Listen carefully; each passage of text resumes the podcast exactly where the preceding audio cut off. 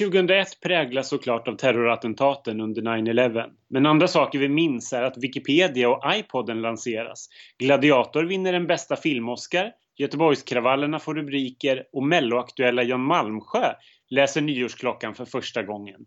Melodifestivalen äger rum den 23 februari på Malmö musikteater. Programledare är Henrik Olsson och Josefin Sundström.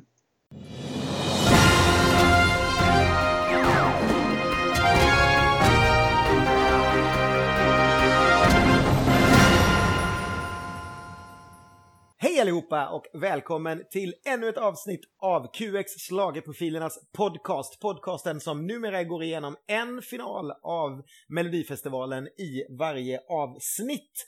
Eh, och de som är, pratar i den här podden är som vanligt Ken och Ronny.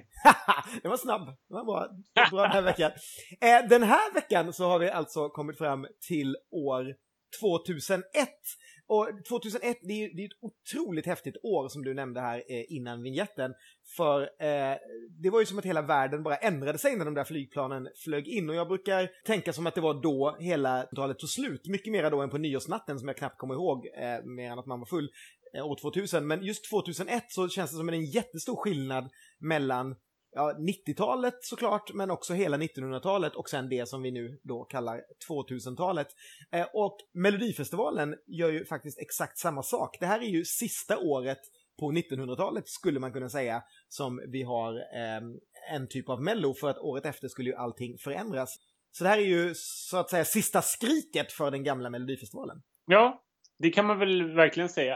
Eh, när jag ser tillbaka på den här så kommer jag bara ihåg att tidningarna skrev att den, var, eh, att den inte var så bra och att man, man på något sätt hånar den här. Jag vet att Christer Björkman inte alls är förtjust i den här för att han menade ju på att, det var ju, att när man såg den här så såg man verkligen att den behövde göras om. Men jag gillar ju den här. Jag tycker låtarna var ganska bra 2001 och jag hade ju fler favoriter här som jag lyssnade på väldigt mycket. Så att jag, jag, jag håller inte riktigt med om att 2001 var så dåligt. Det finns ju betydligt sämre år under 1990-talet. Ja, absolut. Jag håller med och jag måste, eh, om jag då ska knyta till som vi brukar göra i början till var vi var själva någonstans, så måste jag berätta att 2001, så efter en period som jag hade varit ganska ointresserad av Mello, så hade jag lite kommit tillbaka till min eh, mellopersonlighet på något sätt. Jag hade på något sätt eh, embraceat min, min mellokärlek, så eh, just den här kvällen så hade jag bjudit in massa människor från eh, min studietid. Jag hade precis, eller jag hade faktiskt jobbat i tre år och slutat på eh, min högskola, men jag hade väldigt mycket kompisar därifrån. Och det här var liksom första gången som jag verkligen kom ut som mello-besatt igen. Så jag hade klätt in hela min eh, stora bokhylla och gjort om den till en röstlista. Så den var liksom inklädd helt i papper. Och så hade jag printat så här låtarna då till, till vänster och sen var det löstagbara siffror. Alltså, och vi var kanske 15 personer. Så det, det är en helt bisarrt stor röstlista. Jag ska lägga upp en bild på den på vår Insta när det här avsnittet släpps, tänker jag. Så ni kan se hur stor den är. Då får ni dessutom se mig som vägde runt 100 kilo vid den tiden, men som under 2001 faktiskt lyckades tappa 27 kilo. Men det här var ju i början på året, så att då hade jag bara börjat. Men eh, senare under det här året skulle jag väga 27 kilo mindre.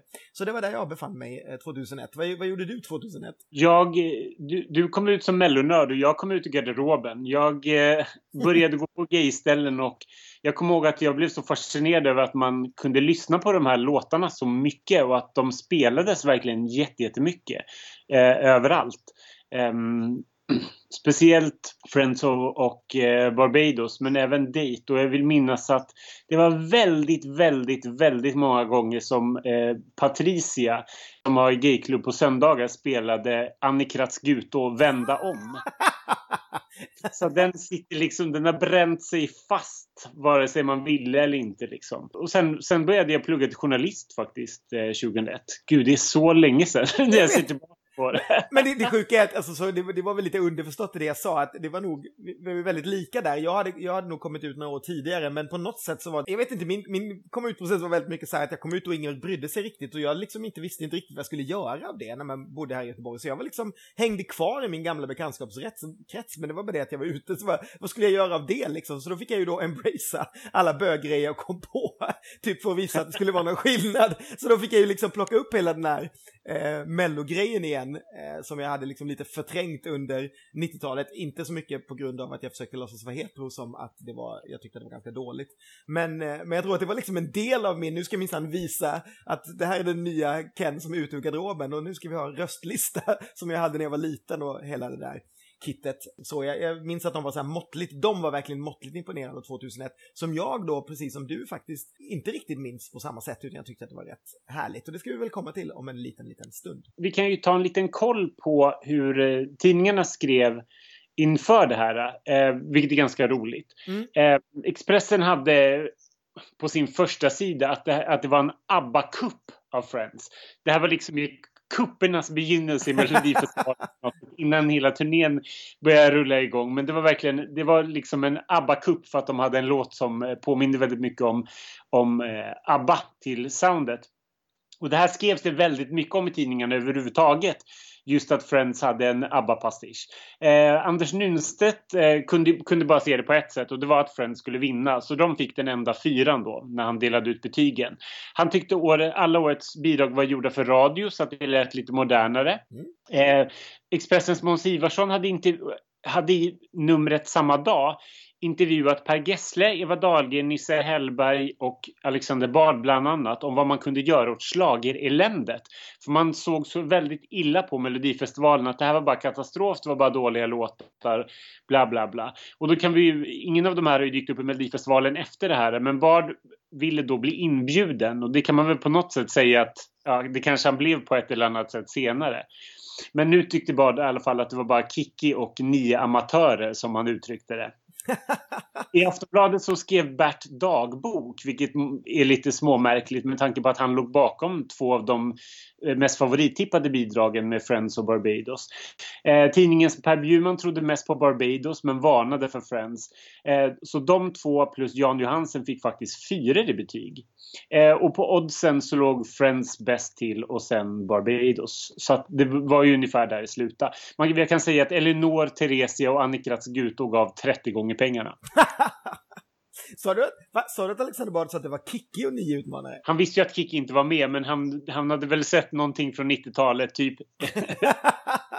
92 och då var det Kiki och nio amatörer. Det var, det var så han kallade det. Ja, men eh, ska vi kasta oss in i eh, det här programmet som vi ju har sett om tillsammans? Vi kan ju börja med att, att konstatera att eh, programledarna Henrik Olsson och eh, Josefin Sundström, de kom ju inte från Malmö-TV utan de kom ju från Växjö-TV. Och de var, de var nämligen inlånade därifrån för att producenten för, eh, eller pro projektledaren för Melodifestivalen, Agneta Tigerström, jobbade på Växjö-TV i vanliga fall. Så därför kallade hon in den här duon då som blev den dittills yngsta programledarduon. Jag minns ju liksom också just det här med, med Växjö-TV och hur ungt det var och hur liksom eh, häftigt det var när de kom. Men ähm, ja, Ska vi kasta oss in i programmet då? Vi kan ju börja med att berätta att eh, man från klockan 14 på dagen kunde ringa och rösta och man fick rösta hur många gånger man ville. Eh, jurygrupperna bestod sedan av fyra personer och alla skulle syssla med musik i någon form och de fick vara från 15 år uppåt. Och det här året så inkom 1567 bidrag. En sak med det här året var ju faktiskt att de, de hade hållit hemlig den här scenen väldigt länge för att den skulle vara något alldeles speciellt. Så tidningarna hade ju inte fått vara där inne och tittat. Utan de släppte liksom inte på, ingen skulle få se scenen förrän de började sända programmet. Och det var ju för att de hade en massa vatten på scenen, vilket var alltså väldigt speciellt eh, tydligen då. När man ser scenen nu så tycker jag väl inte att den skiljer sig sådär jättemycket från alla andra scener man har sett i Melodifestivalen. Nu har det väl redan varit vatten en annan gång, vad jag minns. Men eh, den var ju tydligen väldigt, väldigt speciell. det börjar dessutom med att hela liksom, musikteatern är i mörker och liksom bara lampor i publiken. Och så är det så här modern dans med konstiga vitklädda dansare i så här jazzfunk, verkligen ryslig inledning. Eh, de, de, ska vara så här lite avantgarde crazy när de står och dansar. Ja, väldigt sett. Men, men en sak som jag tycker känns ganska modern och som jag, jag tror inte att man hade sett tidigare, det var att alla artisterna står på scen från början, lite som lite som Eurovision nu för att de traskar liksom ner en och en för trappan när någon ropar upp dem. Typ så att första så här, första artisten och så kommer hon nedtraskande och sen andra kommer Jan Johansen nedtraskande och så vidare. Och sen kommer då programledarna in som är väl så här härligt eh, 00-tals snygga, eller i alla fall mo moderna som ordet var då. Och eh, levererar sitt, jag skulle säga ganska okej okay manus, lite väl krystat kanske. Men, eh, eh, det är väldigt roligt också, man kan hitta väldigt härliga så här, tidsmarkörer när de pratar eh, innan. Till exempel att man kan rösta med digitalbox, vilket är ju härligt. Det är väl ingen som säger det ordet nu för tiden, men det kan man göra. Eh, de presenterar också att nu ska vi presentera tio nya låtar som ännu inte finns på Napster. Vilket också är lite härligt, för det var ju på den tiden när fildelning precis hade börjat och alla hade börjat liksom dra hem gratis musik på Napster. Så det var ju väldigt mycket diskussioner kring det här. Det var faktiskt så att eh, Barbados och Friends låt hade ju, kom, hade ju läckt på Napster samma dag eller dagen innan där. Så det var ju skriverier inför det här om att, om att de kanske skulle diskas, vilket de såklart inte skulle bli. Men det är ganska roligt att de har plockat in det i manuset samma kväll ändå. Mm, det är nice. Eh, jag kan också säga att ni som tycker att vi har lite svajigt och jobbigt ljud i den här podden, ni ska liksom inte titta på 2001 för de har något jätteproblem med sina trådlösa mickar i början. Så det är otroligt irriterande ljud som, eh, ja det låter, det låter jätteilla. Så att det tar en stund innan de, innan de får bukt med det också. Och så kan vi berätta att röstande kostar 9,90. Det gör det väl fortfarande? Det känns som att det, är liksom, ja. det priset har varit samma sedan 2001 då i alla fall. Och en annan sak som också har varit samma sedan 2001 är att Fredrik Ekelund dyker upp och gör reportage från Köpenhamn. Eh, det kommer redan innan första låten så gör han ett reportage om att man ska bygga tak på parken då, på den eh, arenan som sen Eurovision ska vara. För det var, fanns ju inget tak just då, utan det, det byggde man ju inför Eurovision. Och han återkommer sen under kvällen med, med små korta klipp som inte är alls långt ifrån det han gör eh, fortfarande faktiskt under Mello, små korta klipp som sen sätts samman i det här eh, Melodifestivalen under året, eh, som ni kanske ser. Men det är väl det som hände innan och eh, sen kör de igång första låten, första vykortet och vykorten är också lite före sin tid. De känns ganska mycket eh, YouTuber på något sätt, för varje Eh, låtskrivargäng eller låtskrivare har fått en egen kamera för att liksom filma sig själv eh, selfie-like redan på den tiden fast med en stor kamera då. Vilket är faktiskt en ganska okej okay idé. Sen att de då på något sätt gör det till en grej att i år har vi fokus på låtskrivarna. Jag minns det som att det alltid var fokus på låtskrivarna på något sätt förr i tiden. Att jag vet inte hur, är inte det en typisk grej med Melodifestivalen att man alltid försöker säga att det är låtskrivarna som ska vara i fokus och det aldrig blir det. Men här gör de ett nytt försök då det året och gör samma sak. Men sen Sen ramlar vi rakt in på låt nummer ett. Och det är alltså Theresia med en låt som heter Kom ner på jorden skriven av Rune Gardell. Det finns ingen annan väg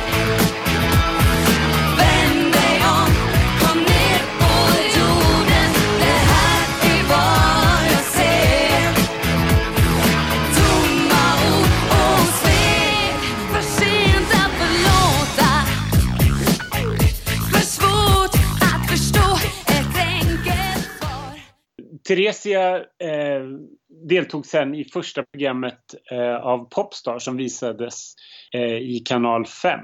Eh, och hon har även deltagit i 2008 års eh, upplaga av Eurovision, Your Decision, som är den brittiska uttagningen till Eurovision Song Contest med låten Mr Gorgeous. Mm -hmm. men här tävlade hon alltså med eh, Eh, kom ner på jorden. Eh, som jag tyckte var ganska bra. Jag tycker att det här är en bra start. Den här, liksom, den här sätter ju verkligen startskottet för hur den här Melodifestivalen och hur den här tidseran lät på något sätt. Det pratades ju väldigt mycket om att mycket lät som Britney-pop. Och hon, var ju, hon såg ut som en svensk Britney. Och hon sjöng fan mycket bättre än vad jag trodde att hon skulle göra eller vad, vad jag minns att hon gjorde. Ja, alltså det är verkligen ett gravt Cheiron-komplex över hela den här tävlingen. Det märks ju liksom vart det är man tittar.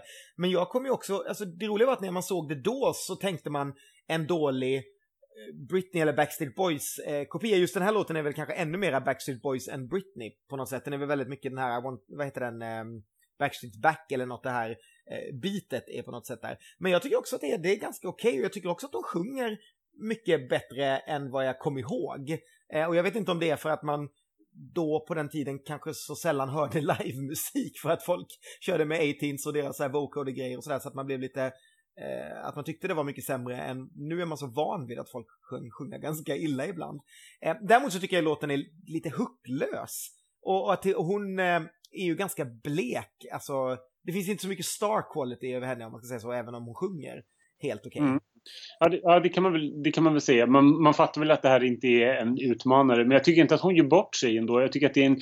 Jag, tycker, jag har faktiskt lyssnat på den här eh, x antal gånger efter 2001 och jag tycker att det är en rätt skön låt. Även om jag håller med om att den är lite ucklös. Den saknar ju det här lilla extra liksom. Mm. Sen så måste jag säga att om jag tittar på den med ögonen nu så känner jag bara så här. Ja, men det där var ju två snygga dansare som vi hade suttit och fotat på repetitioner. Jag bara, åh, det där, det där har vi ju Edin 2001 liksom till vänster. Man är helt förstörd av de här åren. Men eh, två snygga dansare i väldigt glansiga rosa byxor. Alltså det här härliga liksom plastmodet från 2001 är ju bara mysigt att se på liksom det är jätteroligt. Jag läste någonting om att eh, det var ju faktiskt fester innan. Sånt här som vi sysslar med nu för tiden när vi liksom går på kommunfester och sånt. Det där förekom ju 2001 innan turnéerna började i alla fall. Att för att eh, artisterna kom ju ner några dagar tidigare till festivalstaden och tillbringade dagarna på repetitioner och sen festades det väl i hotellbarer.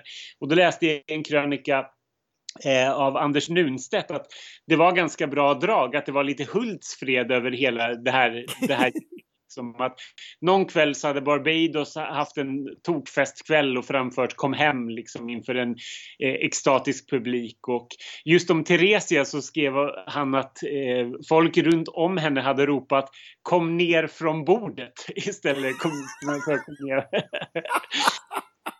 Det låter ju underbart.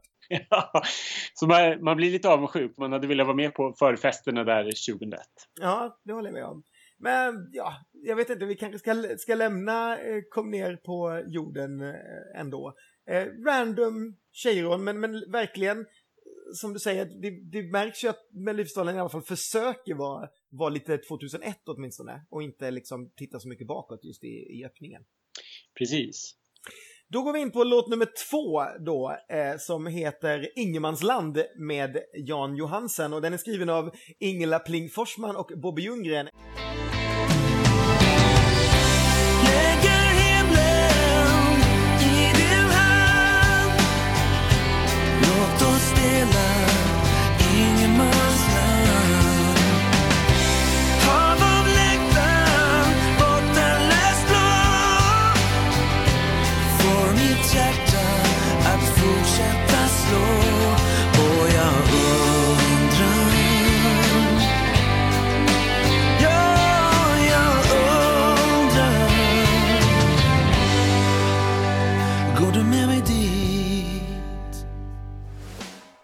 En Ingela Pling Forsman i charterflätor i vykortet faktiskt.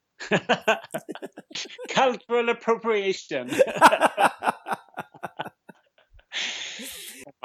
hon, hade varit i Thailand.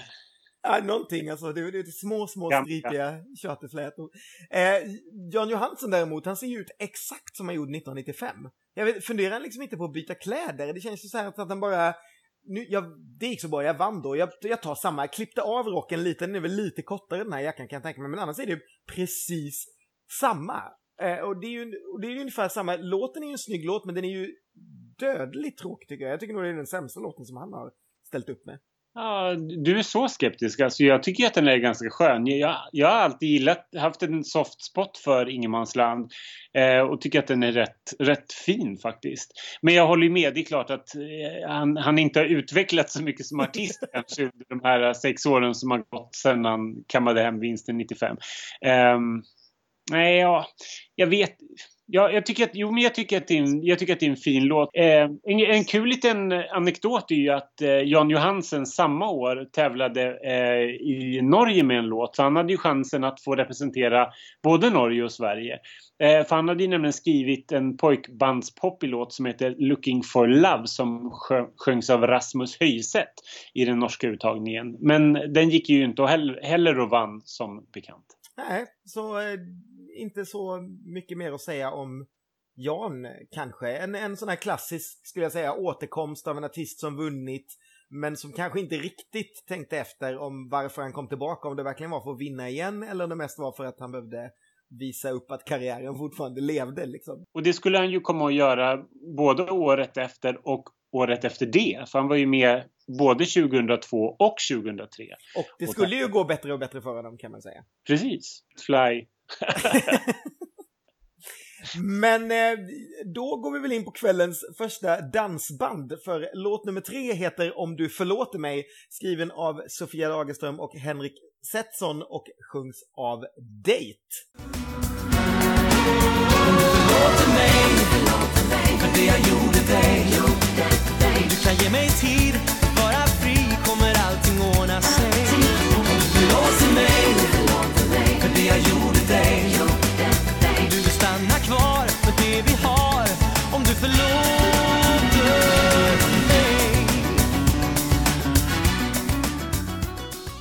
Ja, det här gillar du eller?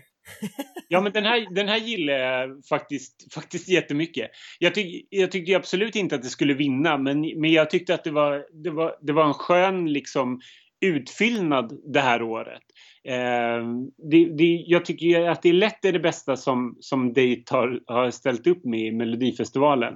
Eh, för jag, det här är ju en sån här klassisk slager liksom, som, som slager lätt runt den här tiden det här är verkligen den här perioden när Bert försökte få alla sina dansband att se ut som pojkband. Alltså det vi pratade om innan att eh, NSYNC och Backstreet Boys och alla de här var ju jättestora.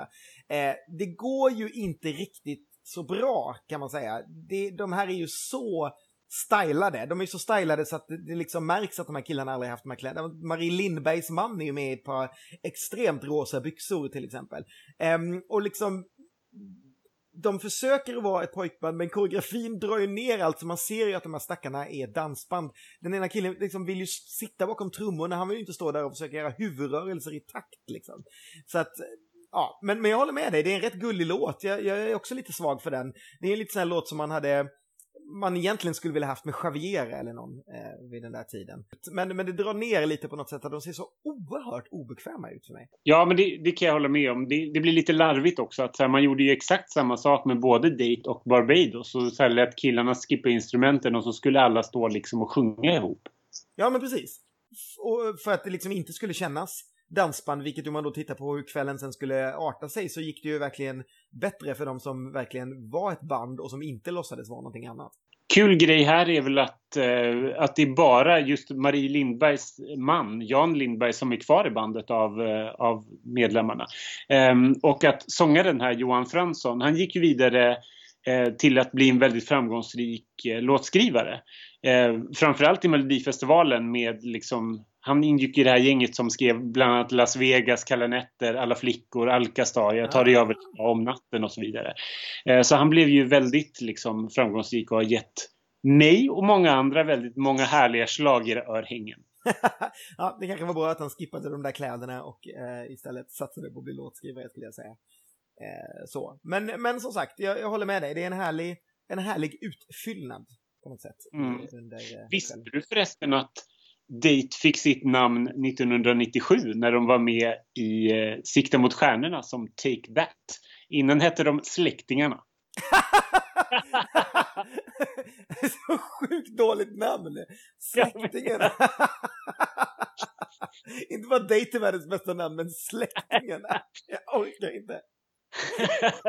Släktingarna, det är liksom en sämre version av Arvingarna. Arvingarna låter som att det är mer klass, men Släktingarna, det låter som liksom det bonniga gänget med hillbillies. Men jag vet inte om det är som, som sagt mycket bättre att låta som en billig parfym. jag vet. Släktingarna låter som en så här, ett coverband som bara gör Family Four-låtar. den, den där, det här får du klippa bort för det, här kanske vi plockar upp om några år när vi har slutat schlagerturnera och åker, åker runt och framför gamla Family Four-låtar med Hanna Fahl. Usch! Nej, jag tycker vi lämnar släktingarna och så ramlar vi rakt in på eh, låt nummer fyra som heter Om du var här hos mig och framfördes av Rosanna Jönis skriven av Mattias Reimer och Lars Edvall.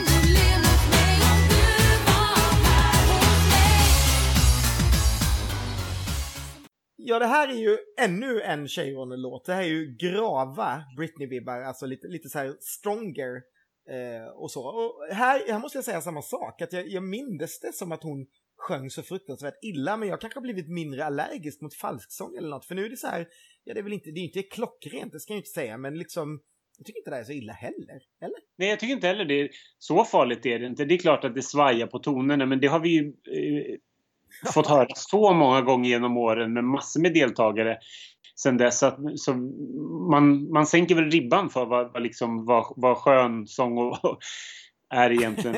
ja, men man sutt... höjer ribban för vad falsksång är. Liksom. Så um, nej, jag tycker inte att det är så. Jag tycker inte heller att det var så farligt. Jag, den här låten gillar jag nog bäst av de här ensamma tjejerna som, som sjöng pop. Jag tycker att det är, jag tycker det är en, en, en, eh, riktigt bra låt. Jag hade bara önskat att hon hade varit lite starkare som sångerska. Då hade det nog gått lite bättre. Men det kändes orättvist att den skulle komma sist. Liksom. Det tycker jag inte kändes okej. Okay. Nej, nej men jag, det, jag, skriver under på det rakt av. Det är ju absolut inte så att man, att man tycker att det borde vinna. Men det är ju ett rimligt försök ändå att göra någonting eh, Britney-esk, eh, modernt, som det lät då. Jag tycker inte alls det är speciellt oävet, speciellt inte nu i backspegeln när man liksom ja, men när, man, när man tänker på hela massan av låtar som fanns då, de kanske liksom inte är stora hits som far omkring längre, så känns det väl ändå helt rimligt tycker jag. Nej, jag, jag är med dig helt. Det är en, en kul grej att eh, Rosanna faktiskt var aktuell för Melodifestivalen 2000 eh, år 2000. Hon skulle egentligen ha sjungit eh, låten som Guide sjöng, Vi lever här, vi lever nu. Men då var hon för ung, hon var bara 14 då, så då fick hon inte tävla. Eh, och det var de, de här två låtskrivarna som hade skrivit den låten också.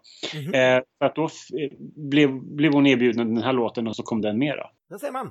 Där ser man. Och är man nyfiken på vad Rosanna gör idag så kan man kolla upp eh, Rosanna Jönis och så på Youtube. Då får man fram klipp där hon söker till Idol. Och det vet vi alla att hon kom inte med i Idol. Men ifall ni är nyfikna på vad Rosanna Jönis gör idag. Vem är inte det? um, här kan vi också lägga in en annan liten tidsmarkör för att efter uh, Susanna så säger de uh, programledarna nämligen att sändningen fortsätter på webben efteråt som den slutade på SVT. Uh, det är nämligen en 30 minuters så här eftersnacksgrej på webben och det måste väl ändå vara först. Nu killgissar jag igen jag har lovat att jag inte ska killgissa i de här poddarna utan vi ska kolla upp saker. Men jag kan inte tänka mig att eh, Melodifestivalen gick i någon sorts extra program på webben innan 2001. Utan jag tror att det måste vara bland det första, för jag tror inte det fanns så snabba modem hemma hos gemene man innan så att det skulle vara liksom någon mening. Eh, utan jag, jag killgissar klart på att det var första gången som det fanns en webbsändning efteråt i 30 minuter. Ja, Eh, då ska vi ramla in på låt nummer fem som är en, en stor favorit hos den här eh, killen. Det är nämligen Barbados med låten Allt som jag ser skriven av Marcus Obeda, Ulf Georgsson och Lars Dille Didriksson. Fångar känslan i mig nu när jag ser på dig Här vill jag stanna för allt som jag ser är allt jag gör mig svag. Ja, allt som jag ser så nära med dig är läppar som ber. Kom älska med mig. Och det kan man väl säga då att den, jag berättade om den här röstlistan som jag gjorde och jag kan redan nu avslöja att det här var liksom vår vinnare under kvällen. Och sen när Friends, ja, nu, jag, går till, jag går lite i förväg och berättar att Friends kommer att vinna det här, ifall någon inte vet det. Eh, så, spoiler alert! Spoiler alert! Så sa mina kompisar till mig att det var typ, jag hade house, liksom håsat den här Barbados-låten något så fruktansvärt tydligen så att de hade liksom bara blivit inspirerade av mig snarare än av vad de själva tyckte av att Barbados skulle vinna. För jag var liksom, det här kommer vinna, det här är så fruktansvärt bra, bla bla bla. Eh, jag tyckte fortfarande det här är jätte, jättebra. Jag, jag håller helt med. Jag tycker att den är, det är en helt fantastisk låt. Jag tycker fortfarande att den är jättebra och den är överlägset Barbados bästa försök att eh, ta hem Melodifestivalen. Och det gör mig faktiskt lite ledsen ändå att för mig, för mig på något sätt så är det här lite grann en början av 2000-talets eh, Danny versus Loreen. För jag tycker att både Lyssna till ditt hjärta och eh, Allt som jag ser förtjänade att vinna. Eh, för det fanns så mycket bös de här åren som man kanske inte tycker skulle ha vunnit. Men det var underbart att skicka eh, Allt som jag ser till Eurovision. Mm, jag håller med. Sen måste jag ju säga då att när man tittar på det idag så är det ju liksom en superstjärna och fyra mycket, mycket obekväma överstylade heterosexuella män. Eh, för, för det här numret lider ju exakt av samma sak som Date, förutom att de har liksom en stjärna i mitten. Där är så mycket Magnus, han tar varenda kamera. Koreografin som gjordes av hans eh, kommande, eller jag vet inte om det var då de träffades, pojkvän Andreas Lundstedt, känns ju liksom helt gjuten på Magnus, men på de andra fyra så känns det inte alls lika bekvämt. Men Alltså han står bara där och strålar i mitten och sjunger så fruktansvärt bra. Alltså man vill bara ta bort de andra och gett honom några dans eller vad som helst liksom. Så tror jag det här mm. hade liksom flygit mycket bättre för det är en, det är en riktigt bra låt. Alltså. Ja men det är det, är det verkligen. Och det här skrev, märkte jag också att eh, båda tidningarna skrev om väldigt mycket. Att folk hade ju fått upptäcka Magnus Carlsson då året innan eh, när de debuterade med Se mig för den, för den stora massan, även om han var en framgångsrik dansbandssångare innan, så var, fokuserade tidningarna väldigt mycket på vilken stjärna han var och hur fantastisk han var. Eh, och Anders Nunse skrev till och med att det ryckte till i baguetten när han såg Magnus Carlsson. Vilket är väldigt roligt för att det kommer ett skämt sen typ två låtar senare som också är så här jättelångsökt som handlar om att alla låtar egentligen skulle översättas till franska och bla bla bla bla bla. Och så mynnar det ut i att, att Josefin kommer med en baguette och säger att det rycker i baguetten. Så det här var liksom ett jättestort skämt 2001 på grund av Robinson, eller hur? Det var en, en kille där som hade sagt när han såg en tjej då efter en massa dagar utan sex, han hette Jochen, och sa att då ryckte det till i baguetten. Så det var liksom en sån där uttryck som alla använde 2001. Men vilken heterosexuell man ryckte inte till i baguetten när de såg Susanne Ritterdal komma gående på en Robinson-strand? ja, eh, det här var väl dessutom tänkt att, eller Magnus har väl berättat att den här låten var tänkt för Carola i något skede tidigare också. Ja, det lär finnas en eh, inspelad eh, version med, med Carola. Eh, någonstans har jag också fått för mig att, det, att, att Barbados spelade in den med Carola, men det, kan, det, det kanske inte alls stämmer. Det måste vi ta reda på och det återkommer vi med i ett senare program när vi förhoppningsvis prata med Magnus Carlsson. Ja, det får vi absolut fråga om då. Eller med Carola, vem vet? Från en låt som jag älskade så ska vi gå över till en låt som jag avskydde. Det här är nämligen låt nummer sex. Den heter Igår, idag. Den är skriven av Bat Monson och en ganska okänd sångerska som hette Sanna Nielsen. Igår,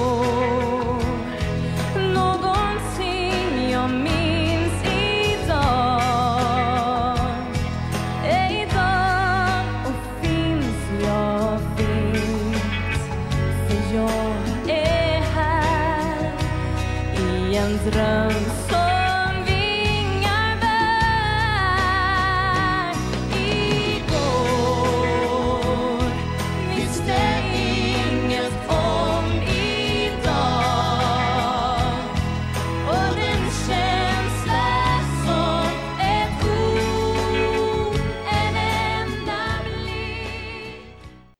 Ja, vad ska man säga? Jag eh, tyckte ju så illa om det här. Jag förstod inte alls varför det här gick så bra som det sen skulle göra. Jag tyckte att det var gammalt, jag tyckte det var, eh, jag vet inte, men nu då om man tittar på den så är det så här, vilken jävla stjärna hon är ändå, vilken röst.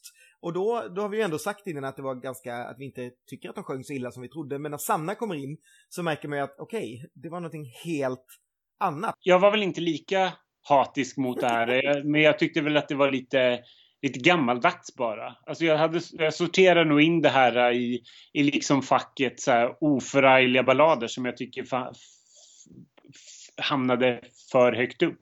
Lite grann som Gladys del Pilar gjorde. måste... Sanna måste jag säga, två gånger där i början på 2000-talet var liksom verkligen, ut, verkligen utsatt för mitt stora hat just för att hon eh, gick så bra med låtar som jag inte tyckte om alls. Och det har verkligen bara totalt ändrat sig. Däremot har jag inte ändrat uppfattning om den här låten så mycket. Jag tycker fortfarande det är konstigt att, att eh, startfältets absolut bästa sångerska, absolut yng, eller en av de absolut yngsta sångerskorna, nu var det ganska många unga då, men, men en av de yngsta, får den absolut mossigaste och gamla låten. Men visst var det så att det här var en man som hade skrivit typ hennes första eh, genombrottssingel och därför så eh, hade han även skrivit denna. Ja, precis. Bert Månsson låg ju bakom eh, hennes svensktoppshits till En fågel. Eh, så det var, det var väl därför. Och, och Sanna var väl där musikaliskt. Alltså jag, har för mig att, liksom, att Céline Dion är väl en väldigt stor favorit och det här var väl någonstans något försök att göra någon svensk Céline Dion-ballad kanske, även om det är svårt att förstå kopplingen idag kanske. Mm.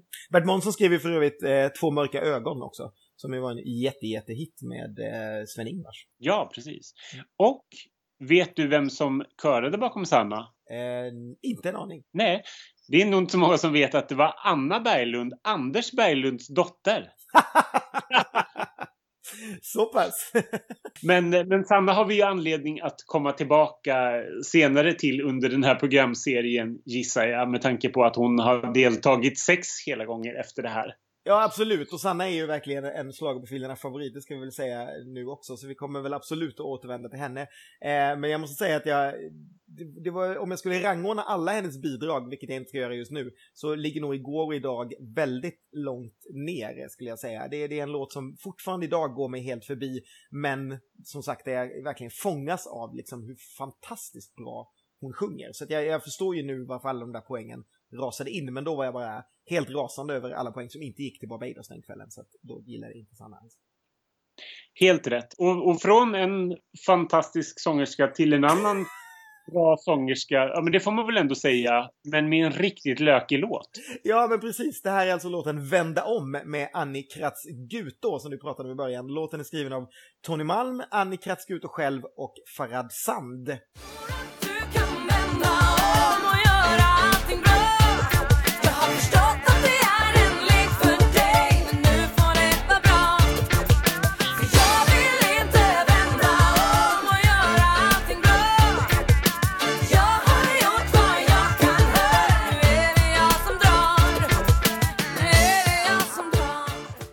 Ja du, vad vill du säga någonting om det här? Tony Malm skrev ju Jag är fri till, eh, till eh, Melodifestival aktuella... Jon Henrik Fjällgren. Exakt.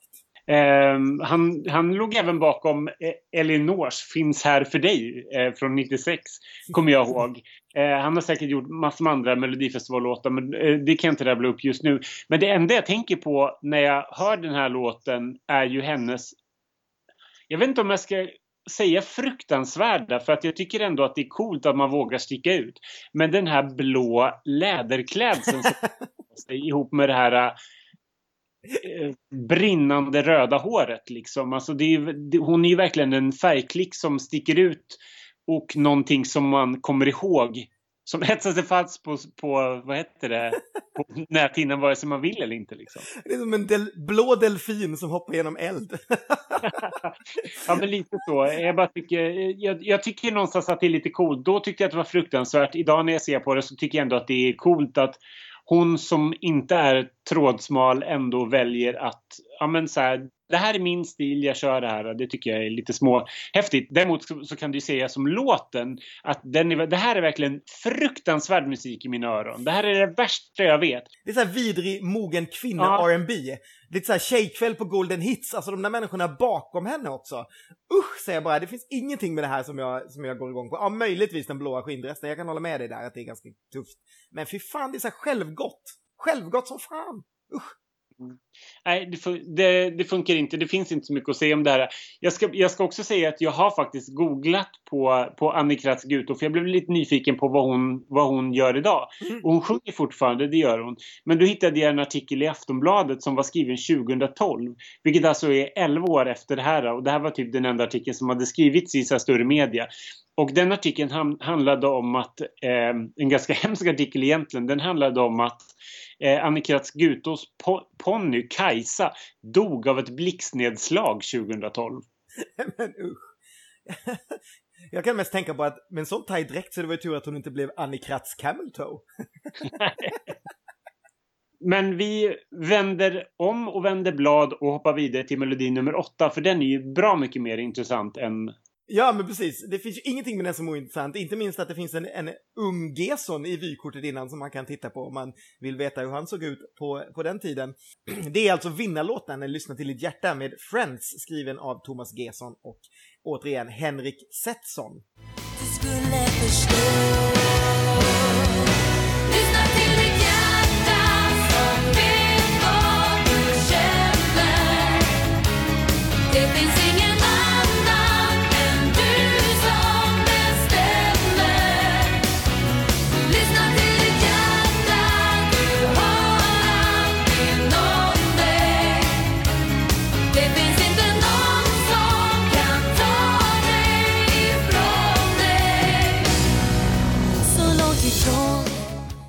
Friends, de var ju jätteheta då också efter sin tv-serie. Men jag vet inte, ska vi inte, ska vi inte göra så att vi ringer upp Kim i Friends och snackar lite med, med henne innan vi börjar prata om låten? Nu slår jag numret vare sig du vill eller inte till Kim Kärnfalk i Friends.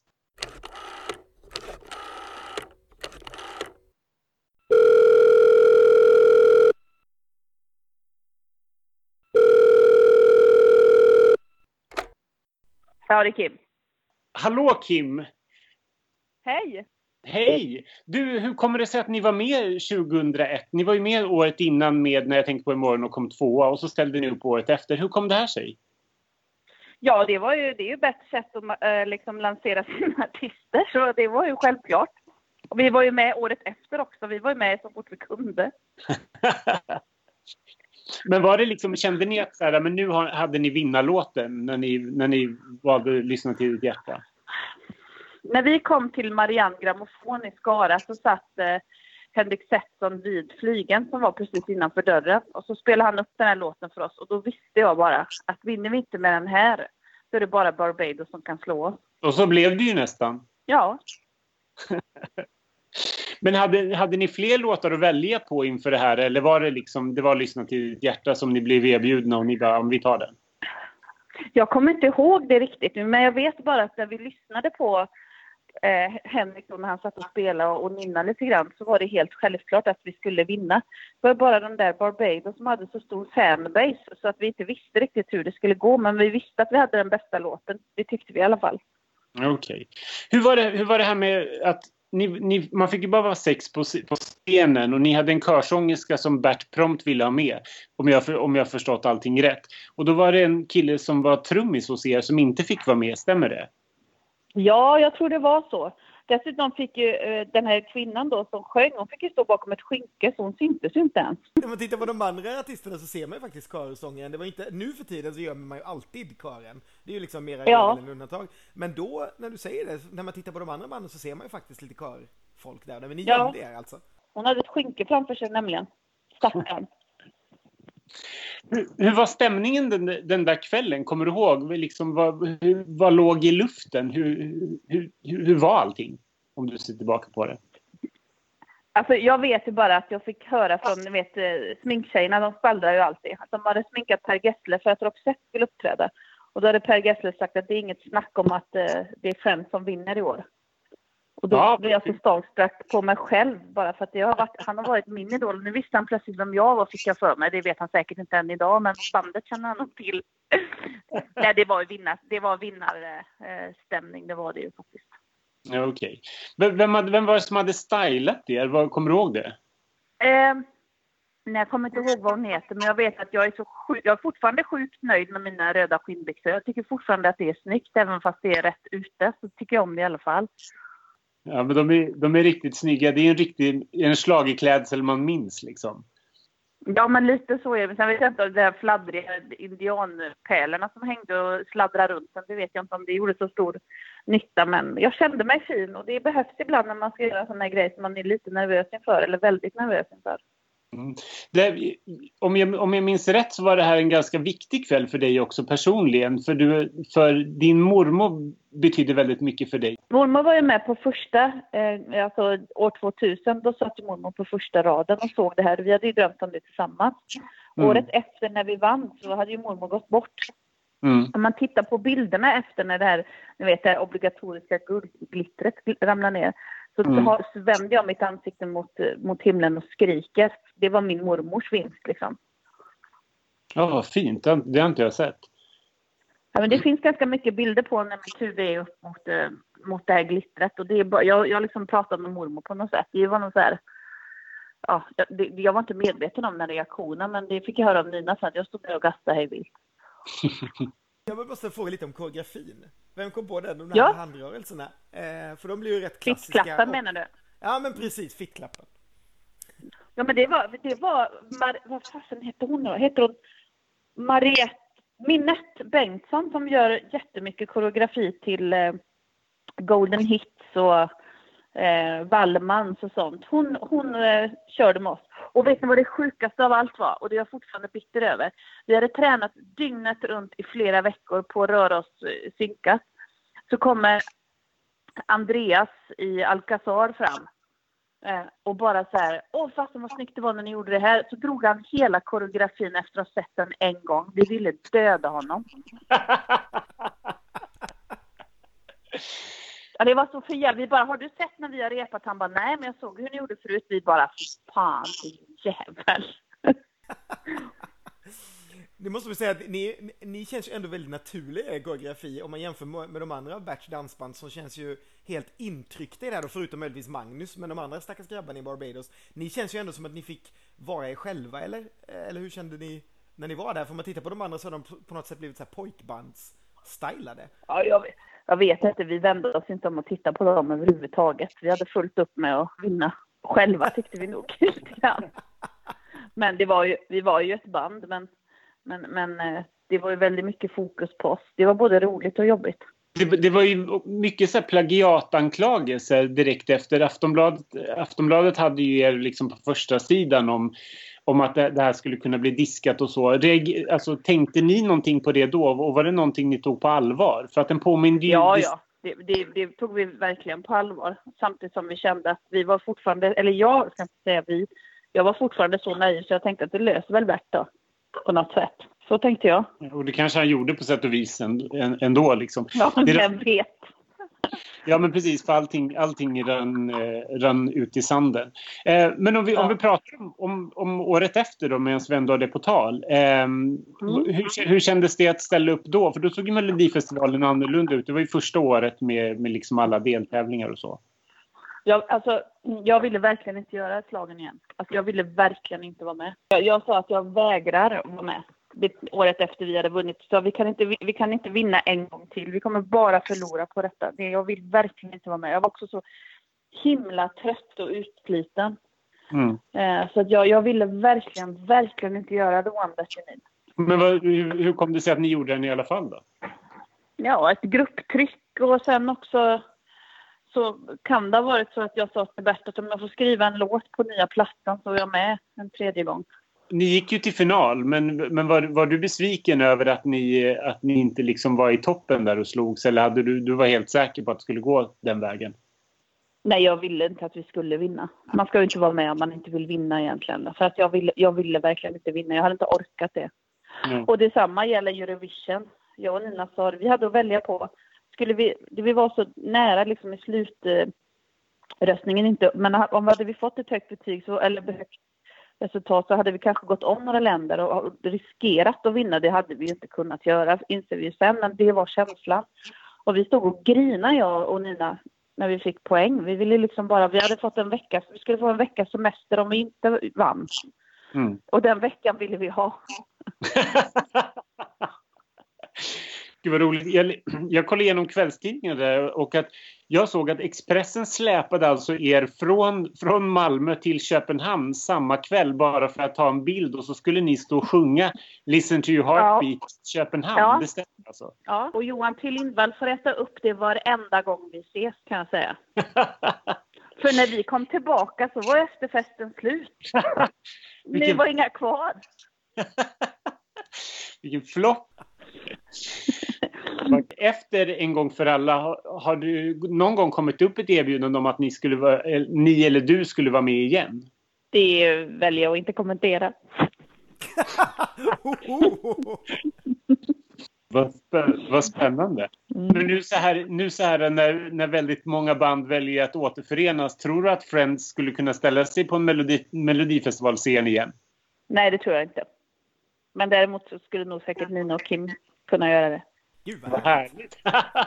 Vi pratar om, om, om oss själva i tredje person. Men, nej, det skulle inte hända därför att alla killar i bandet har så mycket annat för sig. Och den som jag tror att det har gått bäst för är ju ändå Stefan Brunzell, vår gamla kapellmästare som styrde skeppet med Friends och numera styr hela Allsång på Skansen. Jag är jättestolt över honom. Det var precis dit han ville. Ja, vad kul. Har ni kontakt ja, fortfarande väldigt... i bandet allihopa eller? Nej, det har vi inte. Killarna har mycket kontakt. Jag hälsade på, eller min familj var uppe och hälsade på Nina för inte allt för länge sedan. Det var när det var Mello faktiskt. Då var vi på en delfinal i, i Karlstad där hon bor. Vad kul! Ja, men vad Men roligt. så sov vi över där. Så satt vi vaken hela natten nästan och pratade och sen mådde vi inte så jättebra dagen efter. Men det, det var värt. Ungefär som när vi är i Karlstad, Ronny, också. Det är ungefär det vi gör där. Ja, ja precis. Ja, men vad roligt. Ja, men det- Tack så jättemycket Kim för att du tog dig tid och gjorde det här. Det är jätteroligt att höra. Ja, ja. Det är ingen fara. Men ha det så bra då, så hörs Ja, men vi. Kram, kram. Hej, hej. Ja! Det var Kim! Vad kul det var att prata med henne. Jätteroligt. Ja, jätteroligt. Det var, det var jättekul. Det är alltid kul att få reda på saker som man inte hade någon aning om. Som det där med, med hennes... Eh, att hon tittade upp mot sin mormor. Det, det hade jag faktiskt ingen aning om. Det Nej. var, det var både, både fint och intressant att höra. Ja, det hade jag ingen aning om heller. Får man nästan titta på det igen bara för att se om, om man ser det där mot eh, slutet. Eh, eh, vad, vi har inte pratat om vad vi tyckte om, om låten dock.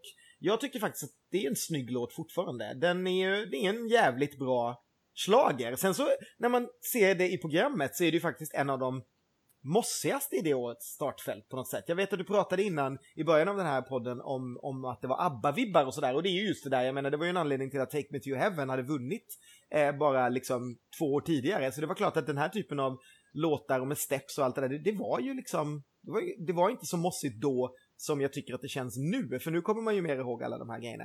Men samtidigt så är det ju en klassiker, man kan inte säga det på något annat sätt. Det finns ju, det är ju en kul, bra låt vi skickade till Eurovision när det begav sig skulle jag säga. Mm.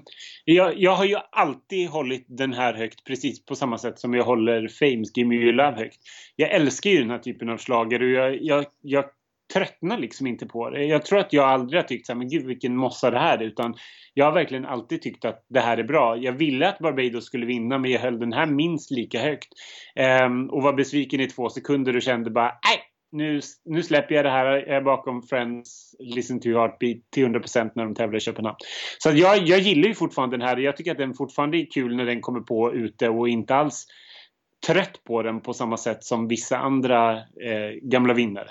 Nej, men det, det håller jag med dig om faktiskt också. Ja, det här är också en låt som jag tycker håller fortfarande och jag var väl ungefär samma. Jag fortsatte ju sen såklart då att driva min, mitt nyvunna Eurovision och eh, Mello-intresse med en Eurovision-kväll också och jag höll absolut på, på Friends och stod bakom det där till 100%.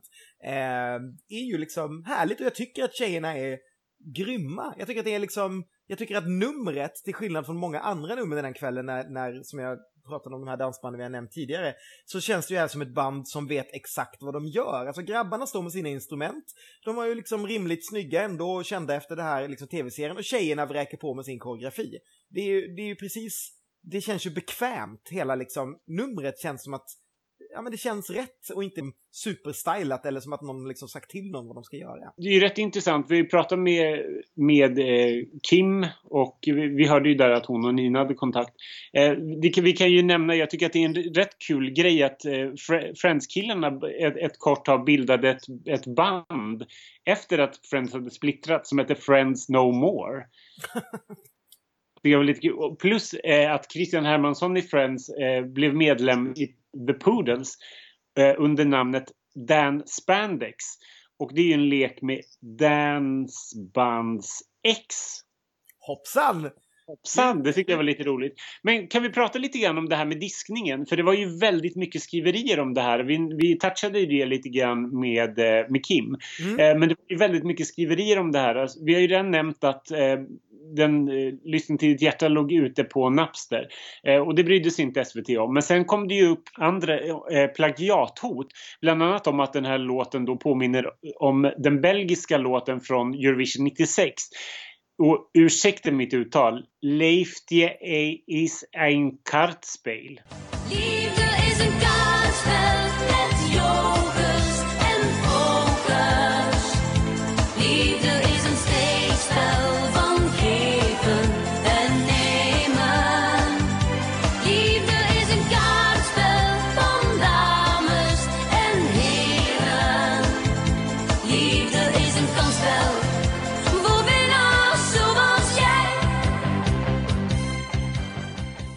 Men den protesten avslogs också, så det blev ingenting. Men då kom ytterligare en, en människa och hävdade att det här var ett plagiat. Johnny Sversina hävdade att, han, att låten var ett plagiat av hans låt Isus Najvece Ime som spelades in i Belgrad i dåvarande Jugoslavien 1987.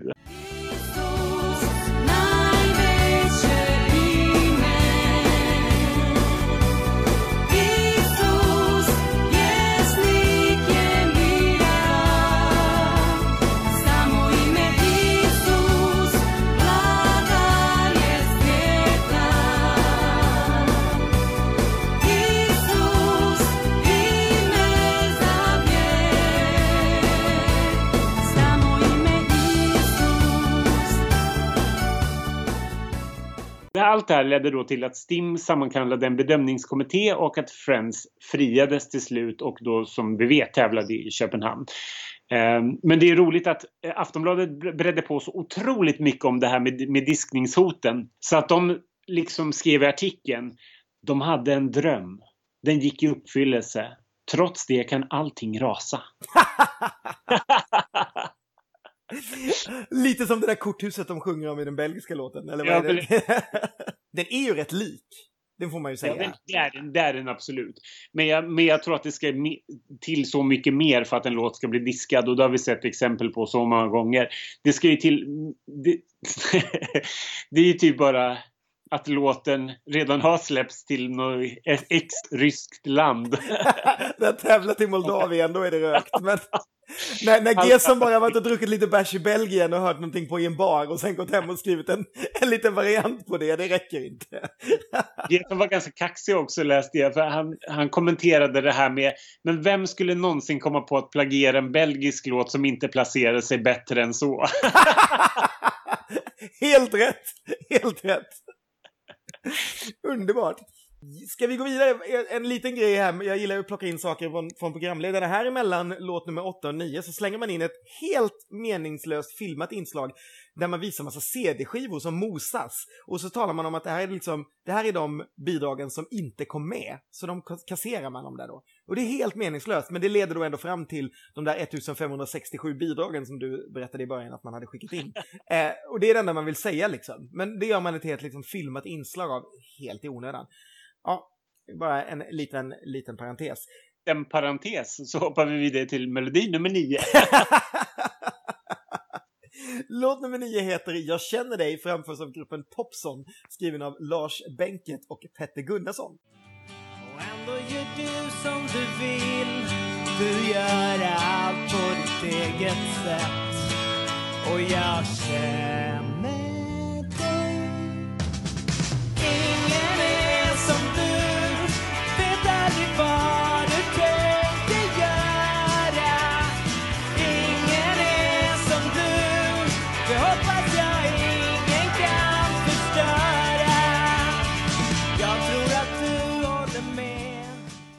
Ja, det här vet jag inte vad jag ska säga om. Den, den här låten förstod jag aldrig att den var med. Jag kunde ta Annikrats Guto och liksom eh, andra anonymiteter. Men det här ty- tyckte jag var så här, den här bara stack ut fast på helt fel sätt. Jag måste säga att jag är lite... Jag förstår ju varför den är med. Låt, eh, för året innan så hade ju eh, Brainpool varit med med en låt som heter My Star och tävlat för Lettland och fått en ganska stor hit i Sverige. Så att den här typen av liksom Eh, låtar hade ju visat sig gå bra i Eurovision och man ville väl ändå göra ett litet försök i Mello. Sen kan man väl säga att just den där typen av liksom indie-pop-låt var ju på väg ut eh, då efter 90-talet. Vid den tiden, 2001, då lyssnade ju hela Sverige bara på Håkan Hellström. Han var ju liksom det nya eh, svarta vad det gällde liksom den typen av indie-grej eh, i, i Sverige. Eh, men ehm, ja, jag, jag tycker det här är ju liksom typ Popsicle 1995-ish variant försök. Eh, även om Ja, jag borde ju gilla det här, men jag tycker att det är lite blekt. Och sen skär hans röst sig ganska mycket också, eh, typ i ljudmixen. Det låter jättekonstigt, så det gör ju inte saken bättre. Men eh, jag, tycker, jag tycker att den är rätt fin ändå. Däremot så var det väl snack om att det var inte alls meningen att de skulle skicka in den här låten, utan de skickade in fel låt. Ja, precis. Det, det var ju, den här kom med av någon, av, av en slump. De hade ju tänkt att skicka, de hade skickat in en annan låt. Eh, och här har jag två, här har jag två olika liksom bud. Att antingen heter låten Upptäcktsfärd eller också heter den Annorlunda måndag. Eh, hur som helst så i alla fall eh, låtarna med på ett album som killarna släppte och det var det enda album som Popson släppte. Men de, de här, Popson var ju också nära att bli diskade för att 15 sekunder av låten hade spelats i radio eh, i P4 Sörmland redan i september. Men det här var utan bandets vetskap så att det, ingenting skedde där heller såklart. Men det är, alltid, det är alltid några låtar under den här tiden som drabbas av de här Åh, det spelades i något anonymt radioprogram men nej, det blev ingen disk. Eh, ja, det är väl inte så mycket mer att säga om, om Popson, va? Utan vi kan väl hoppa Nej. vidare till, till eh, låt nummer 10, alltså det sista bidraget. Låt nummer 10 heter Om du stannar här, framförs av Elinor Fransén och är skriven av Elinor Fransén och Tony Malm. Om du stannar här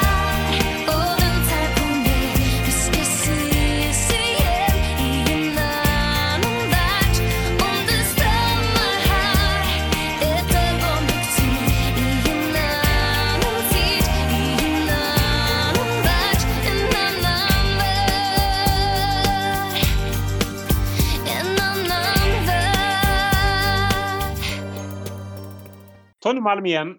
Tony Malm igen. Eh, Elinor Franzén som ju på något sätt sjunger eh, lite som eh, Gulletussan. det, är ju någon, det är någonting märkligt med hennes sätt att sjunga. Det är lite så här, lite bebisartat. Jag vet inte, det, det är någonting med det som jag tycker är lite weird. Inte en helt kass låt skulle jag säga. Anonymt, men, men inte helt kast. Eh, jag tycker, att, jag tycker att den här är helt okej också. Den här bidrar väl också till att jag tycker att 2001 var ett ganska, ganska bra år ändå. Eh, jag, jag tyckte, däremot så tycker jag bättre om Elinor Franzéns förra låt som jag nämnde förut, som också var skriven av Tony Malm. Eh, finns här för dig, som hon tävlar med 96. Eh, men den här gick det ju lite bättre för i alla fall. Um, en kul sak som kan, kan berättas om den här, att om ni undrar, hon har ju väldigt speciella kläder på sig. Det är ju liksom några så här fladdrande gröna skynken som är lite, eller är de blå, blågröna som är så här prinsess, inte vet jag, prinsessiga. Och hon visar magen och det var inte alls meningen att hon skulle visa magen. Ehm, för, men hennes sömmerska var sjuk sista dagen och då tog en kille som jag då gissar var gravt homosexuell över, för att hon, han är nämligen citerad i en intervju med henne att han hade sagt men darling, du som är så vältränad, du måste visa magen. Och så redan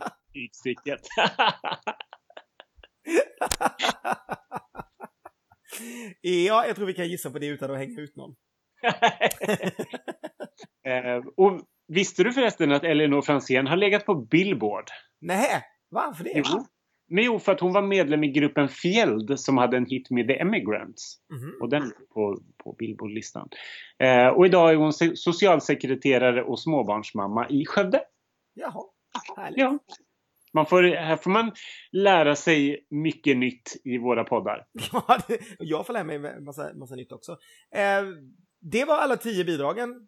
Sammantaget så känns det ju lite som en deltävling där, där man haft ett helt liksom, gäng med webbjokrar som har gått samman och sen spritt ut sig runt Friends och Barbados på något sätt. Det är inte dåligt, men det är lite lägre liksom star quality på alla de andra än vad det är på de två bidragen på något sätt.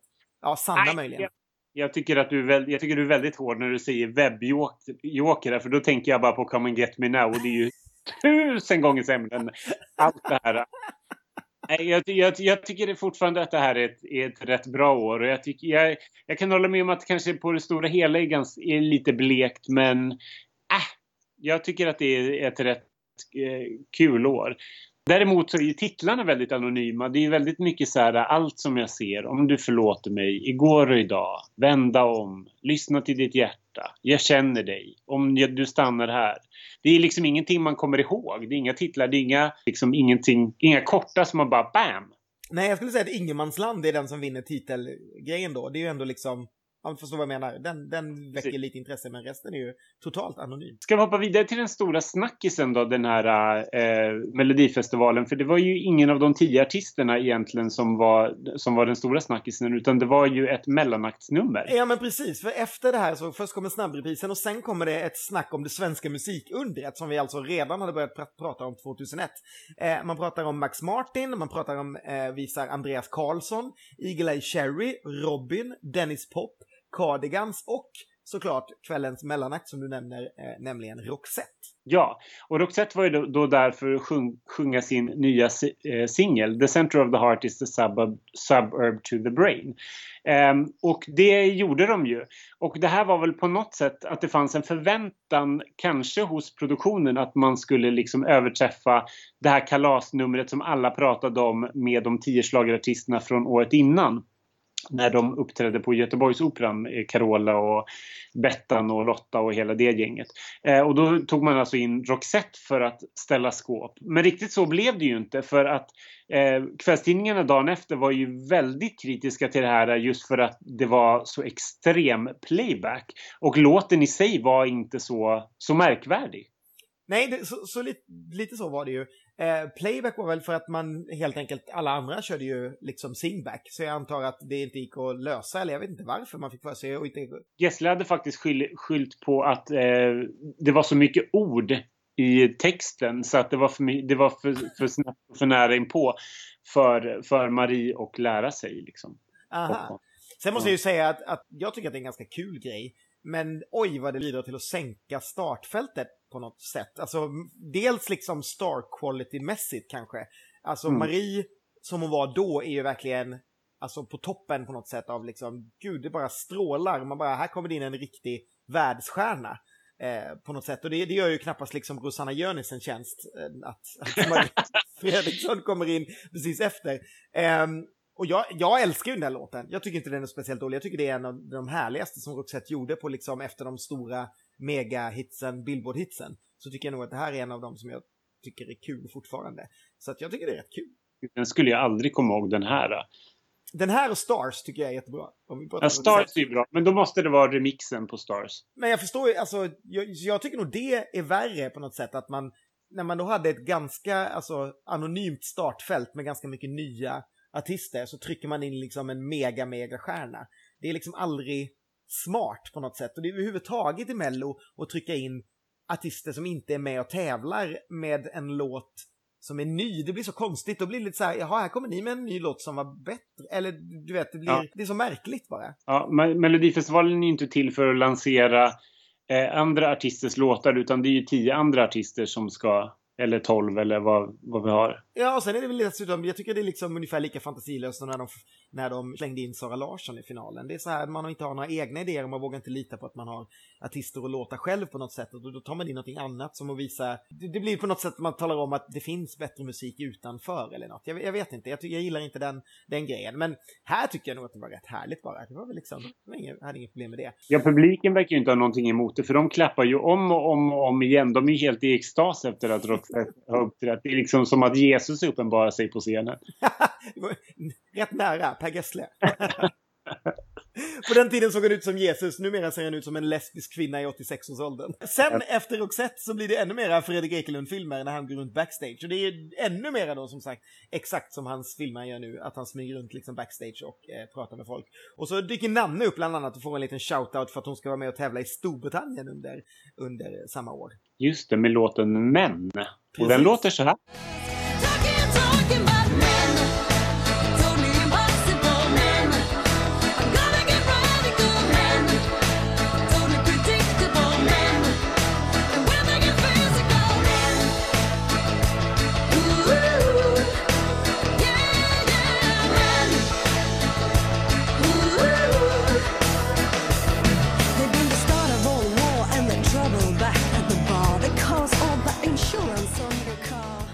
Ja, just det. Så lät den. Då fick vi, in, fick vi in lite namn också. Det kan man ju tycka var, var dags i den här podden. Det kan vi aldrig få för mycket av. Det är för lite Nanne. Eh, däremot så kommer det ju ett riktigt lökigt eh, nummer av nämnda Anders Berglund, vars dotter då körade bakom Sanna Nielsen, om ni minns det, som jag rabblade om för några minuter sedan. Eh, som sjunger om orkesterns död. Där säger vi väl båda bara snark. Snark! Och dessutom så är det check, är texten skriven till typ eh, signaturmelodin till Eurovision, alltså EBU-signaturen. Och man bara, ah, och så storbandsversion på det och sen måste alla artisterna också komma in och vara med på slutet, vilket bara känns så fruktansvärt. Och det är också roligt att han sjunger om det här med orkesterns död och så är allting inspelat. Man bara, mm, okej. Ja. Eh, Många av de där artisterna ville säkert att ja, men allting ska framföras till orkesterkomp. Vi, vi har ju hört hur många gånger det har förstört moderna låtar. Liksom. Speciellt ett sånt här år när det var ett modernt sound i luften. Liksom. Ja, och sen ska man komma ihåg också att visst, det här var första året som man inte hade en orkester. Eh, året innan 2000 så hade ju vissa låtar använt orkester och vissa hade inte använt orkester. Bland annat använde ju Roger Pontare orkester som gick och vann. Men det här var alltså första som man inte hade det. Men det hade ingenting att göra med att man inte hade pengar. Det, eh, man hade ju faktiskt varit utan orkester några år tidigare, till exempel 1985, när man inte hade pengar till, till ett band. Men nu hade man inte det bara för att Eurovision hade ju också lagt ner orkestern. Och då tyckte Melodifestivalen eh, och har tyckt sedan dess att varför ska vi då ha orkester där? Plus att det bara då drar ner eh, låtarna. Men eh, ja, det var väl kanske första gången Anders Berglund gnällde om detta och han har hållit på med det sedan dess i 17 år då till dags datum. Men ska vi hoppa, hoppa in på godsakerna och så ge oss i kast lite grann med röstningen? Det tycker jag absolut vi gör. Eh, Josefin placerar sig i green room och så eh, tar Henrik tal tag i rösttavlan. Där ser man ju dessutom de som eh, lämnar poängen, alltså en bild på de som ringer in, vilket är väl det man gör, alltså exakt samma sak som man gör idag. Det, det, jag vet inte om man hade gjort det innan, men eh, det ser nämligen exakt likadant ut, så det, det, är ju- det är väldigt likt dagens röstning, även om det är ganska snackigt. Nu för tiden är det ju väldigt rappt det här med röstning, nu, vilket på ett sätt jag kan tycka är lite tråkigt för att både du och jag älskar ju det här med röstning. Jag måste bara, när vi ändå pratar om röstningstavlan och, och in, innan röstningen börjar. Jan-Olof Andersson skrev på Aftonbladet skrev eh, dagen efter att han tyckte att det var helt orimligt att man skulle se låttitlarna, för ingen kommer ihåg låttitlarna, utan man kommer ihåg artisterna. Så han tyckte att artistnamnen skulle stå. Men det tycker jag, det är ju helt sjukt. Alltså, det är ju så här, det är ju låtarna som tävlar, det är ju en melodifestival. Jag Som om man skulle komma ihåg Susanna Jönis bättre än om du var här hos mig. Det är Ja, liksom... Hallå! Det är, det, är, det är inte så att liksom låttiteln är det enda som är nytt, om man säger så. Det är liksom, han ville väl bara ha Barbados Friends, för han kunde väl inte hålla ordning på dem antar jag. Nej, precis. Ken, du måste också avsluta ditt korståg mot Rosanna Jönis. Hon var 15. jag älskar gärna Rosanna Jönis, jag ska inte bråka med henne, men jag tycker att det är ett väldigt roligt namn att säga. Vad kan Men- säga om röstningen då? Ja, men vi kan, väl, vi kan väl säga att det var väl väldigt tydligt att det var, det var två låtar det handlade om. Eh, och på något sätt så satte ju Luleå, som var första jurygrupp, eh, tonen för kvällen och de prickade ju faktiskt rätt eh, topp, på topp tre där. Med eh, en tolva till Lyssna till ditt hjärta, en tia till Allt som jag ser och en åtta till Igår idag. Och sen höll det väl sig ganska mycket. Det, jag, jag, vad jag minns det som så ledde väl, alltså Lyssna ditt hjärta leder ju rakt igenom hela vägen. De får 10 och 12 år ända tills de kommer till Norrköping som ger dem en etta. Vilket ju Ja, bara precis. så konstigt. Norrköpingsjuryn är så jäkla off. Alltså det är så jävla konstigt. Att de ger en, de ger en etta till Lyssna till ditt hjärta och en tvåa till Allt som jag ser. Det är bara, det är bara jättekonstigt. Och eh, tolvan då gick till Ingenmansland som slutar på en, på en fjärde plats till slut. Eh, och tian till Om du stannar här, Elinor Franzén-låten. Men just att de bara liksom så total eh, viker av från allting annat när man jämför med hur de andra jurygrupperna röstar. Det är jätteintressant. Ja, det, det är helt absurt. För Friends får ju bara 10 och 12 år, en åtta och sen en etta. Vilket är Ja. jätte, jättemärkligt. Eh, ja, men, men som sagt, annars så är det ju verkligen inte en av de mest spännande omröstningarna. Jo, eh, faktum är ju, faktum är väl att Sanna leder över Barbados när vi går in till eh, tittarpoängen. Eh, eller hur? Visst är det så? Jag tror att hon har 84 och eh, Barbados har 82. Så ni kan förstå hur, hur jag, varför jag var så arg på Sanna. Alltså när min favorit då låg alltså trea efter första juryomröstningsgången. Men du, jag kan verkligen inte släppa varför Norrköpingsjuryn röstade som de gjorde. Jag ringer upp ordföranden från 2001 och frågar.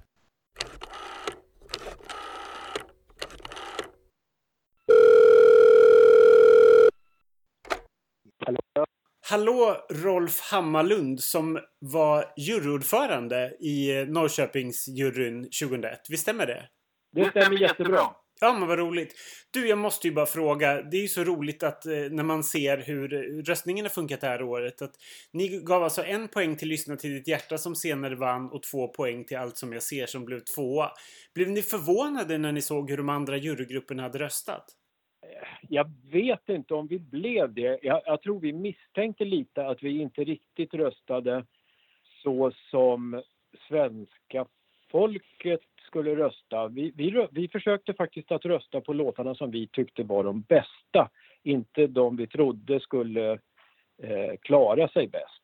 Ja, ni hade det på känn alltså att, att ni tänkte att svenska folket eh, eller, och de andra jurygrupperna hade Friends och Barbados som, som favoriter?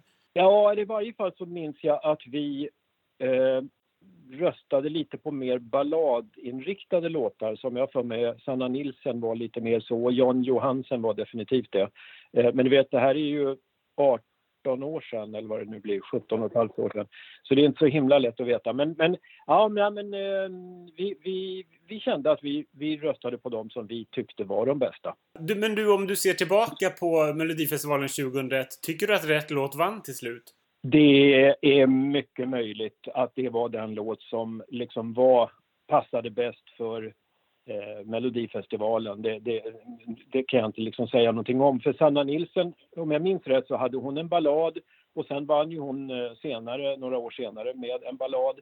Så det kanske var att det här året så var det inte ett balladår. Eh, ja, ungefär så kan det ha varit. Så, så jag, jag, jag kan inte uttala mig faktiskt om det, om det var rätt eller inte. Men vi, uppenbarligen så röstade vi i alla fall väldigt olika mot de andra jurygrupperna. Verkligen. Ja men jättekul. Finns det någonting annat som du minns från det här året?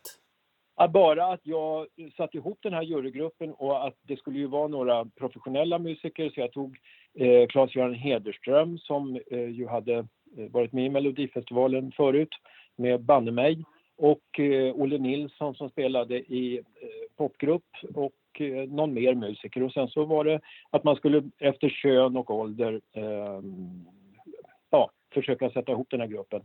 Ja, Jag minns bara en, en liten rolig till grej. Det var att när vi satt där nere eh, på tv så eh, blev Claes-Göran Hederström röksugen och då skulle han öppna ett fönster och då sa jag att nej, gör inte det, då går larmet. Men det gjorde han ändå och sen kom Securitas. men jag måste bara fråga, vad, är Olle Nilsson, är, är det han som var med i Liverpool? Ja, det är det som också vann den här Sikta mot stjärnorna. Så han var med i juryn också. Så att det, det var duktiga musiker som eh, röstade på det här viset som jurygruppen i Norrköping gjorde då 2001.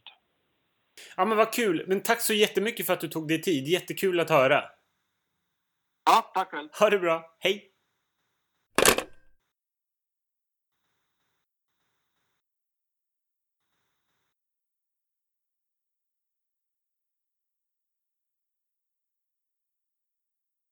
Men sen kom ju tittarna och ställde allting till, ja hyfsat till rätta i alla fall får man säga om man ville att Barbados skulle vinna. Men eh, Friends fick ju allra mest poäng då 132 och så får eh, Barbados eh, näst mest poäng, eh, 110 och Sanna 88. Så Sanna, var, Sanna har varit populär hos svenska folket since 2001. Ja, men absolut. Eh, och kanske rättvist så också när jag så här tittar på det i efterhand. Men då hade jag liksom, jag hade ju ett litet hopp att såklart att Friends och Barbados skulle ligga i toppen och sen kanske att tittarna skulle välja Barbados före Friends. Men eh, när de sen valde Friends då så var det ju rätt kört och då fick jag väl bara köpa det. Men, men just det där att Sanna ledde över Barbados, jag tycker ju ändå inte på något sätt att, att jurygrupperna skulle kunna fixa så att eh, allt som jag ser är trea. Det är ju helt det är helt orimligt. Jag blir ju jag blir, jag blir helt svettig bara jag tänker på det nu när vi sitter och pratar Ja, men du vet, eh, kvinnor som sjunger fint. Sanna kammade hem hela fyra tolvor ändå, vilket är, är ganska starkt. Eh, från olika jurygrupper. En fin sak eh, måste ju också nämnas här apropå Rosanna Jönis. Eh, att hon ändå får 11 eh, telefonpoäng av svenska folket. Hon har ju bara fått skrapat upp två poäng, en etta från Göteborg och en etta från Växjö. Eh, så det är ju rätt fint där att hon i slutändan får lite poäng även om det inte hjälper att rätta upp hennes sista plats. Men hon får i alla fall mer poäng än Kom ner på jorden, vända om och om du stannar här. Eller förlåt, jag känner dig. Jag känner dig. Eh, för tre, tre bidrag fick ju på den tiden noll från, eh, från folket. Vi höll man ju på med ganska långt fram tills det började bli procenttal och alla fick poäng som det är numera. Precis.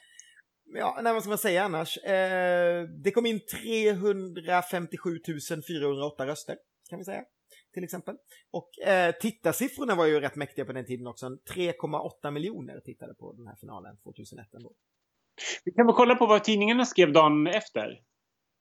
Eh, Expressens läsare tyckte att rätt låt vann och eh, Anders Nunstedt höll med och trodde faktiskt att den skulle vinna i Köpenhamn. Eh, han skrev att det känns som att Nino Kims utstrålning kan bli en sensation Ja, i Köpenhamn och Eurovision. Eh, Aftonbladets Per Bjurman var enig eh, medan samma eh, tidnings Jan-Olof Andersson då tyckte att Roxette var pinsamma och att Växjö TVs produktion var blek. Eh, båda tidningarnas tyckare skrev att Roxette inte stal showen för fem öre och att mimandet var pinsamt då som jag sa. Eh, Expressen drog med Friends över bron till Köpenhamn som vi pratade med Kim om. Eh, och Magnus Carlsson eh, lovade att Barbados skulle komma igen nästa år, vilket de då gjorde eh, med världen utanför när, det var, när de dök upp i Melodifestivalens första deltävling. Aftonbladets läsare hade också betygsatt startfältet efter, det, efter tävlingen. Och Friends fick då 3,0, Barbados 2,9 och Sanna 2,7. Sämst fick Annikrats Guto, hon fick 1,0. Så kan det vara. Man kan ju också nämna det att det faktiskt släpptes en eh, skiva det året med alla tävlingsbidragen på. Eh, och några bonusspår. Men den kom inte så här dagen efter som den eh, gör, gjorde Eh, året efter. Eller den kom inte i samband med festivalen utan den kom en och en halv månad efter Melodifestivalen. Så det var väl lite så här halvintressant då kan man säga. Det var väl inte jättemånga som kände för att köpa den eh, då. Men det var ju för att man fick på den tiden inte släppa vinnarbidraget på skiva för en Eurovision, eller i alla fall för en tid närmare Eurovision än vad det är nu för tiden. Eh, men redan året efter sen så ändrades ju det och eh, där sen några år efter det här så skulle ju den skivan vara kanske den, eller vara den mest säljande skivan i Sverige under ett par år framöver. Precis, och det är vi väldigt glada för att det, ble, att det blev så. För de skivorna sprang man ju, har vi ju sprungit och jagat på olika bensinmackar genom åren.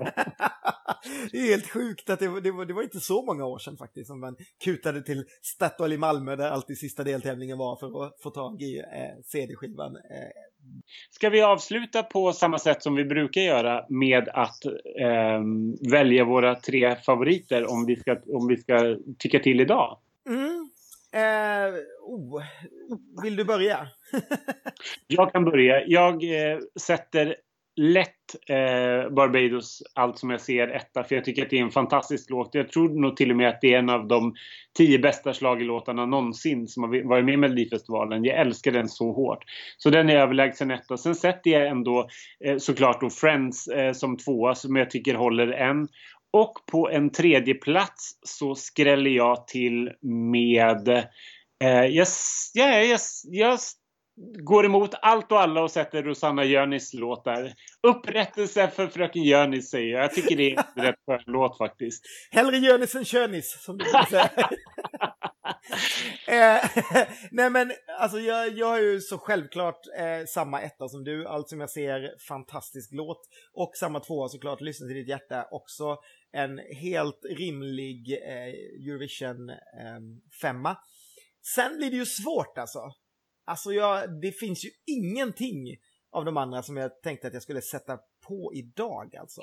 Jag, jag har velat lite med, jag velade också med Om du var här hos mig, jag velade lite med Popson, eh, jag velade lite med Date. Fan vet om jag inte hamnar på Om du stannar här med Elinor Franzén. Det är också en hel, helt... Alltså det är jag skulle vilja... Jag skulle vilja ta... Jag, får jag ta Sanna och inte låten? jag, jag tror att jag... Nu, nu, det är låtarna som Ja, tävlar. vet, det är låtarna som tävlar. Nej men vad fan, då tar jag Date. Då tar jag Om du förlåter mig i alla fall. jag tar det. Jag tar kan- tre, tre dansband i topp. det, det, det låter precis som du. Tre dansband i topp. det, var, det var sista året jag sa den meningen. Är vi klara med 2001 där? Ska vi packa in den i en liten, liten låda och lägga den längst in i eh, garderoben? Det finns ingenting mer att säga kanske, eller? Nej, nu tycker jag att vi har, vi har stött och blött allting som går att göra med 2001 och jag är helt klart redo för ett nytt år. Ja, nej men det är jag också. Och jag vet att vi inte ska prata om Eurovision, men man måste ändå få säga att det där året fick en av de sämsta Eurovision-vinnarna genom tiderna. Så det var lite orättvist att det inte gick bättre för Friends. Eller för Antik för den delen. Eller för en hel jävla massa andra låtar som borde vunnit istället.